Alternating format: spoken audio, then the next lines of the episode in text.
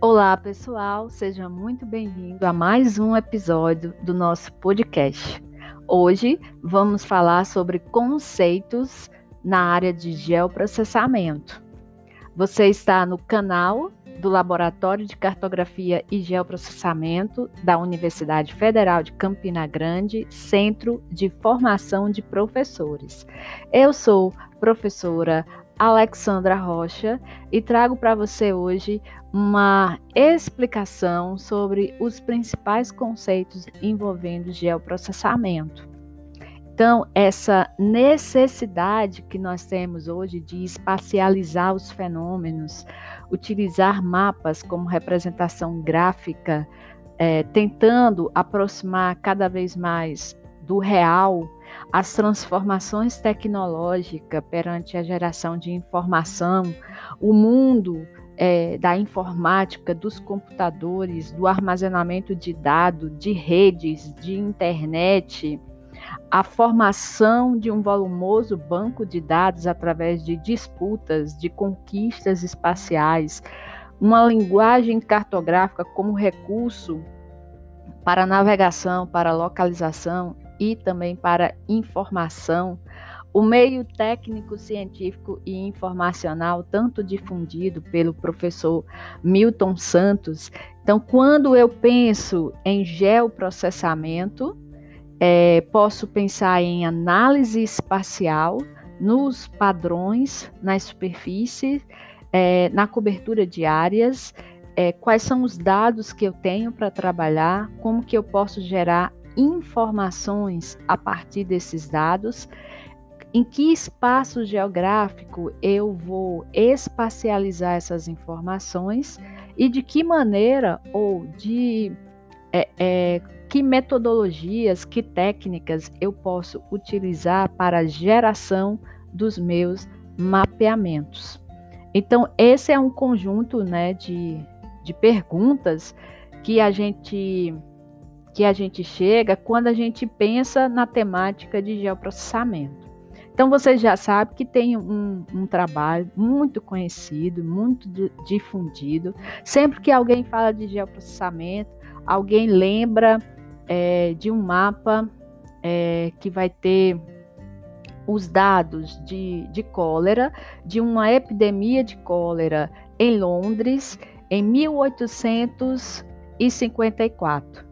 Então, esse mapa, ele é extremamente comentado, tanto nos livros de epidemiologia, quanto nos livros de geografia, quanto nos livros de geoprocessamento, e até mesmo em outras áreas, normalmente, alguém vem trazendo esse mapa para mostrar que essa foi a primeira tentativa de se espacializar uma informação dentro de um mapa, mas ainda dentro de uma ideia analógica, ou seja, o médico John Snow, ele tinha o mapa de Londres com as casas, com as ruas, e um colega dele, Dr. William, já havia colocado a seguinte situação, que ele tinha uma certa ideia de que o número de óbitos que estavam ocorrendo em Londres em 1854 estavam relacionados à água contaminada. Então, o Dr. John, ele disse que não, isso não poderia ser verdade, certo? Isso porque a água, ela era captada do rio Tâmisa. Então, ele constatou que, o amigo dele, o William, constatou que a maior parte das contaminações ocorria em uma das bombas que corta a cidade com água da parte mais contaminada do rio. Então, o que o médico John Snow fez? Ele pegou o mapa, em cada lugar que havia falecido alguém, ele marcou um ponto, inclusive teve residências que ocorreram mais de um óbito, E ele também marcou com um X os lugares onde estavam as bombas de água. Desse modo, ele conseguiu encontrar o epicentro da epidemia e também a proximidade do ponto de propagação do problema. Ele só tinha dois tipos de dados, certo? Ele tinha as residências com os óbitos e ele tinha os postos de água. Então, mesmo com duas informações, ele conseguiu desvendar o mistério por que estariam ocorrendo aquele número de óbito tão elevado, considerando isso como uma epidemia de cólera.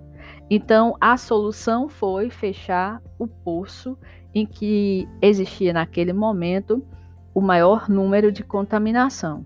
Então, isso é um trabalho de análise espacial, ou seja, a partir desse mapa, você consegue identificar padrões espaciais de adoecimento ou de morte e fatores associados a tais eventos.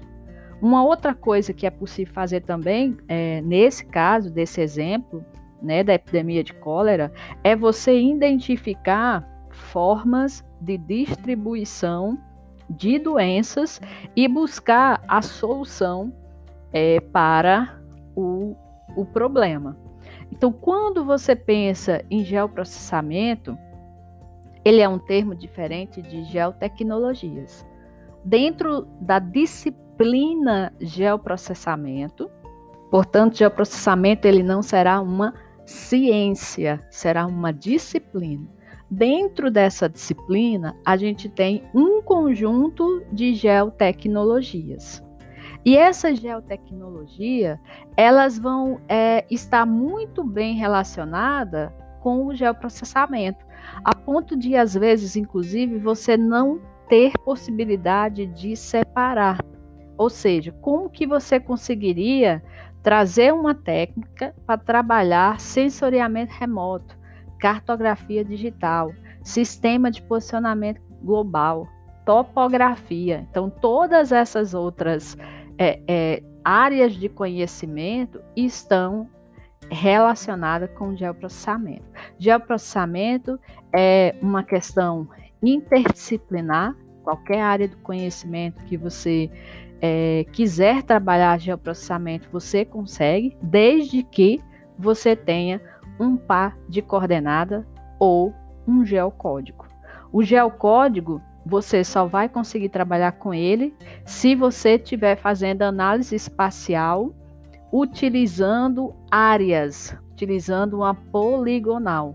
Por exemplo, o IBGE, ele é responsável pela delimitação tanto das unidades da Federação Brasileira, quanto também dos limites municipais, dos limites estaduais, limite de região de saúde, de microrregião, de mesorregião, região intermediária, região imediata.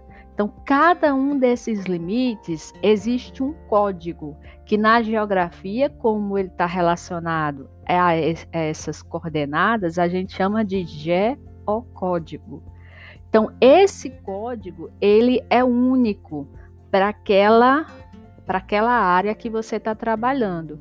E esse código, ele também vai sofrer modificações do tipo, se você está trabalhando o limite municipal, você terá 7 números, porque esses 7 números, ele vai estar relacionado exatamente ao desmembramento do que você tinha lá anteriormente, ou seja, eu tenho 2 números que vai representar a unidade da federação. Portanto, esse geocódigo do município, ele vai iniciar com o número da unidade da federação. Depois da unidade da federação, você vai ter o limite dos estados. E aí, os 2 números seguintes do município será exatamente relacionado ao estado em que aquele município se encontra. Os outros números vão estar relacionados à microrregião, à mesorregião ou à região imediata, intermediária, ou então à região de saúde, que seria o último número que existe lá no geocódigo do município. Então, o IBGE criou essa alternativa de modo que eu consiga fazer o quê? A junção de tabelas do Excel juntamente com dados vetoriais dentro do geoprocessamento. Obviamente que quem já entende muito bem sobre esse assunto, certo? Talvez ache que nem teria necessidade da gente explicar sobre essa situação, tá? Mas essa aula é inclusive para alguém que ainda não teve contato com esse tema. Então, quando você me pergunta o que é geoprocessamento, é quando eu posso analisar espaço temporalmente um determinado fenômeno utilizando diferentes tipos de técnica.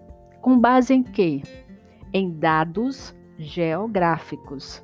Então, eu posso coletar uma informação que já existe, posso armazenar essa informação no meu computador, depois eu posso fazer um tratamento dessa informação, depois eu posso manipular essa informação. Vamos imaginar, baixei os limites de todos os municípios do estado de São Paulo, mas eu vou trabalhar apenas com um município. Então, o que é que eu faço? Eu posso manipular essa informação, ou seja, eu vou fazer um recorte exatamente só para o município que é do meu interesse de estudo. E depois eu posso apresentar as informações espaciais de uma maneira que o meu usuário final entenda aquele meu mapeamento. Então, existem outros conceitos, obviamente. Xavier vai dizer que o geoprocessamento é um conjunto de técnicas. É muito importante que você não confunda, dizendo que geoprocessamento é uma ciência, dizendo que geoprocessamento é um app, é um programa, certo? Então, que a gente escuta por aí. Não, geoprocessamento, ele é uma disciplina. Tá? Então, você pensa em um curso, dentro desse curso tem uma disciplina chamada geoprocessamento. Então, através dele, eu posso ter um conjunto de técnicas computacionais que vão operar sobre uma base de dados, que aí esses dados podem ser diversos. Então, mas esses dados precisam estar georreferenciados, para que você possa transformar esses dados em uma informação. Ou seja, como que você pode fazer um acréscimo de conhecimento e isso se tornar relevante. Ou seja, encontrei um banco de dados na internet e esse banco de dados me diz a quantidade de vacina que cada um dos municípios no Brasil recebeu. Então, eu estou visualizando aquilo ali através de uma tabela. Eu quero transformar aquela tabela em um mapa. Então, o que é que eu vou precisar? Vou precisar do geocódigo de cada um desses municípios, o nome de cada um desses municípios e uma terceira coluna me dizendo a quantidade de vacina que cada um desses municípios receberam. E depois eu faço o quê? Eu transformo essa tabela dentro do geoprocessamento em um mapa, utilizando o limite vetorial que eu baixei lá do IBGE e fazendo o cruzamento dentro do geoprocessamento com a tabela que eu organizei no Excel. Então, agora, o que é que eu fiz? Todo o mapa, ele vai estar 100% atrelado a uma tabela. Quanto mais organizada for a sua tabela, melhor será e mais fácil será de você transformar esse dado em uma informação geográfica. Ou seja, ou você teria um par de coordenada, nesse caso você estaria trabalhando com dados de ponto, ou você teria o geocódigo, que nesse caso você estaria trabalhando com dados de área. Ou seja, no geoprocessamento você terá três tipos de dados vetoriais, tá? Então, o vetorial, ele pode ser ponto, ele pode ser linha e ele pode ser uma poligonal. A poligonal vai ser o limite do município. A linha, você vai trabalhar com estradas. E aí as estradas, elas têm várias categorias. É uma ferrovia, é uma BR, é uma vicinal. Cada uma, ela terá no mapa uma cor diferente e uma espessura diferente. E você tem que atentar exatamente para essas regras, para você não fugir muito das regras da cartografia digital. Se você vai representar curvas de nível, também você vai encontrar uma espessura e também uma cor para cada uma dessas curvas, se é uma curva mestra ou se é uma curva primária ou secundária. Então, se você vai fazer uma representação utilizando pontos, você quer representar uma escola, você quer representar uma igreja, você quer representar um hospital, você também pode utilizar símbolos para representar os pontos, certo? Então, você pode, dentro do programa de geoprocessamento, você tem uma série de figurinhas, uma série de desenhos que você pode fazer essa representação, deixando o seu mapeamento ainda mais bonito. Então, você vai estar utilizando técnicas computacionais ou matemática para você tratar a informação geográfica. E no final, você terá, né? Só lembrando, por que é um conjunto de técnicas? Primeiro eu faço a coleta da informação, né, do dado, depois eu armazeno isso, depois eu faço o tratamento, depois a análise e depois eu posso fazer o uso integrado, né, dentro de um sistema de informação geográfica. Tudo vai depender, basicamente, né, do seu perfil, né, como pesquisador. Então, eu estava falando para vocês anteriormente sobre os dados vetoriais, que é o quê? A minha base bidimensional. Tem os dados de ponto, os dados de linha e os dados de polígono. Eu posso usar todos em um único mapeamento. Agora, eu também posso trabalhar com dado raster, ou seja, dados tridimensionais. E esses dados raster, ele pode estar num único mapeamento, eu posso usar todos ao mesmo tempo. Óbvio que vai depender exatamente da sua capacidade como a pessoa que está fazendo essa cartografia digital, certo? De tratar essa informação, como que você vai mostrar, espacializar cada uma delas. Se você vai trabalhar com dados vetoriais e dado raster, obviamente que o raster, ele não pode ficar sobreposto ao dado vetorial. Então, primeiro você traria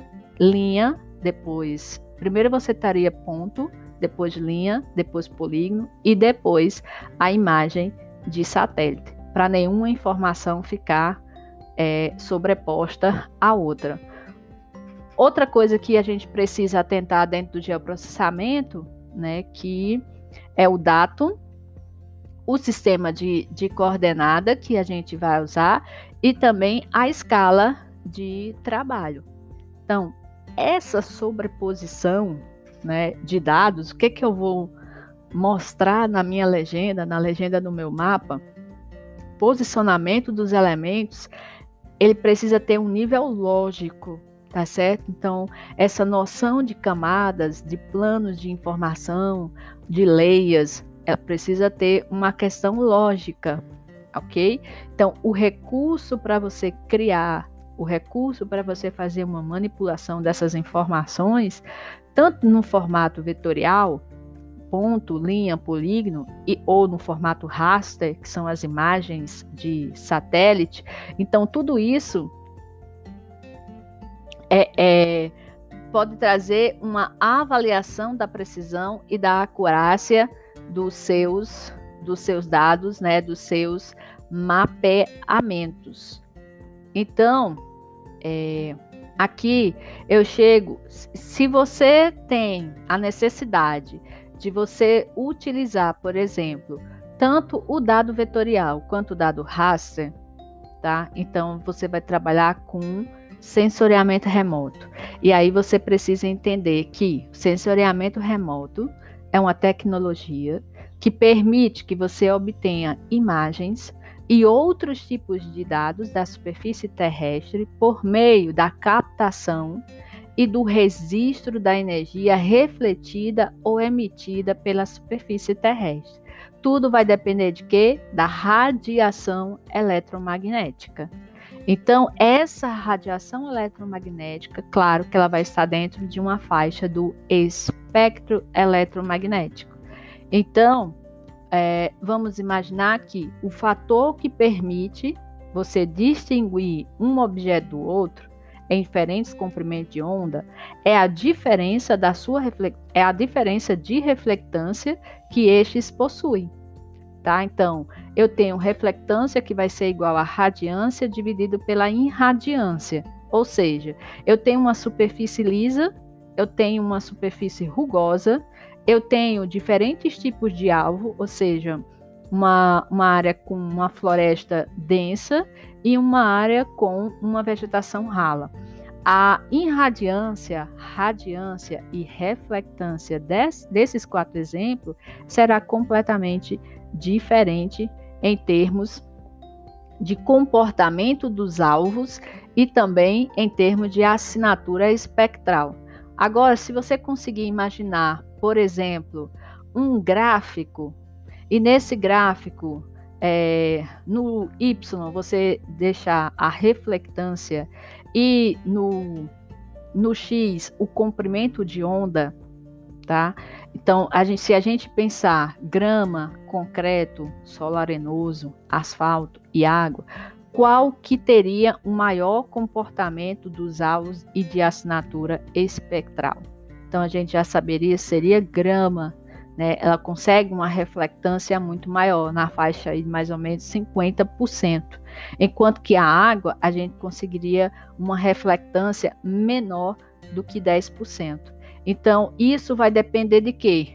Tipos de sensores imagiadores, qual é a capacidade de cada um desses sensores. Esse é um sensor ativo, é um sensor passivo. Um sensor ativo, ele emite sua própria energia. Ele não precisa da energia do sol para captar os alvos, tá? Então, o sensor passivo, ele necessita de fontes de energia externa para ele capturar a reflexão da superfície dos alvos.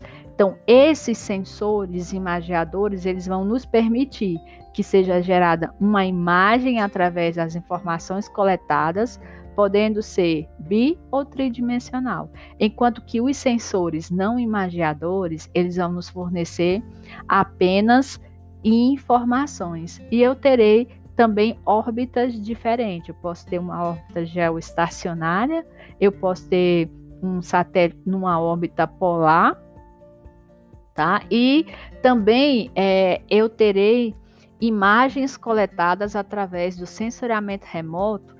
Elas possuem diferentes tipos de resoluções, sendo que a resolução ela vai ser definida como capacidade de um sensor distinguir objetos.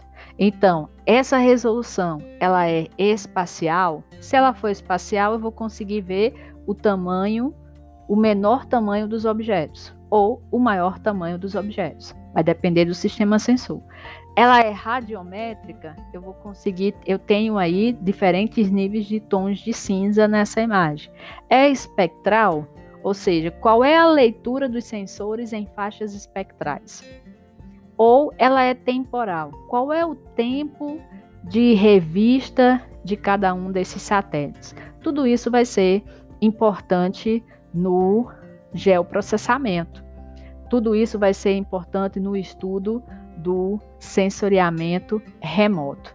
E aí, para finalizar, se eu quiser, além de usar dados vetoriais, dado raster, coletar informações no campo, utilizando um sistema de posicionamento global, por exemplo, GPS, eu tenho uma infinidade de modelos, né? Tanto o GPS dos Estados Unidos, quanto o GLONASS dos russos, quanto o Galileo dos europeus, quanto o Compass dos chineses, o IRNSS da Índia e também o KZSS do Japão.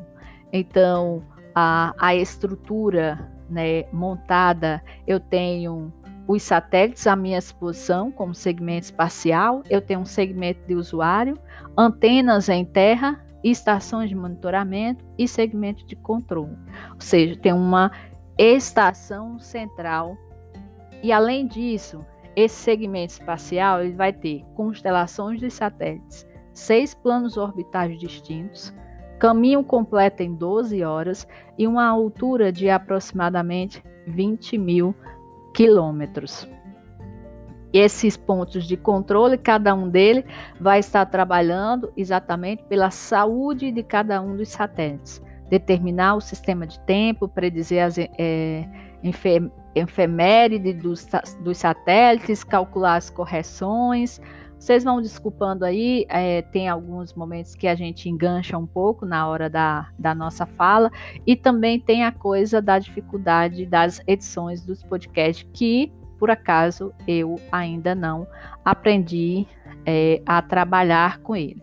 Então, fora isso, nós vamos ter um conjunto de várias aplicações na área para quem vai utilizar o sistema de posicionamento global. Eu posso praticar esportes como caminhada ou ciclismo, missão de resgate, agricultura de precisão, agricultura e pesca, pulverização química, monitoração de rendimento de safra, orientação de máquinas, logística, gerenciamento de canteiro de obra, posso utilizar na área de energia, telecomunicação, localização de telefone móvel, localização de um carro num estacionamento. Então, é uma infinidade de aplicações que a gente pode estar trabalhando utilizando o sistema de posicionamento global. Então, nessa aula de hoje, a gente trabalhou os conceitos de geoprocessamento, conceito de sensoriamento remoto, cartografia digital e sistema de posicionamento global. Eu espero que você tenha gostado, eu espero também que você tenha chegado até o final da nossa aula. Muitíssimo obrigada por estar presente em mais um dos nossos podcasts.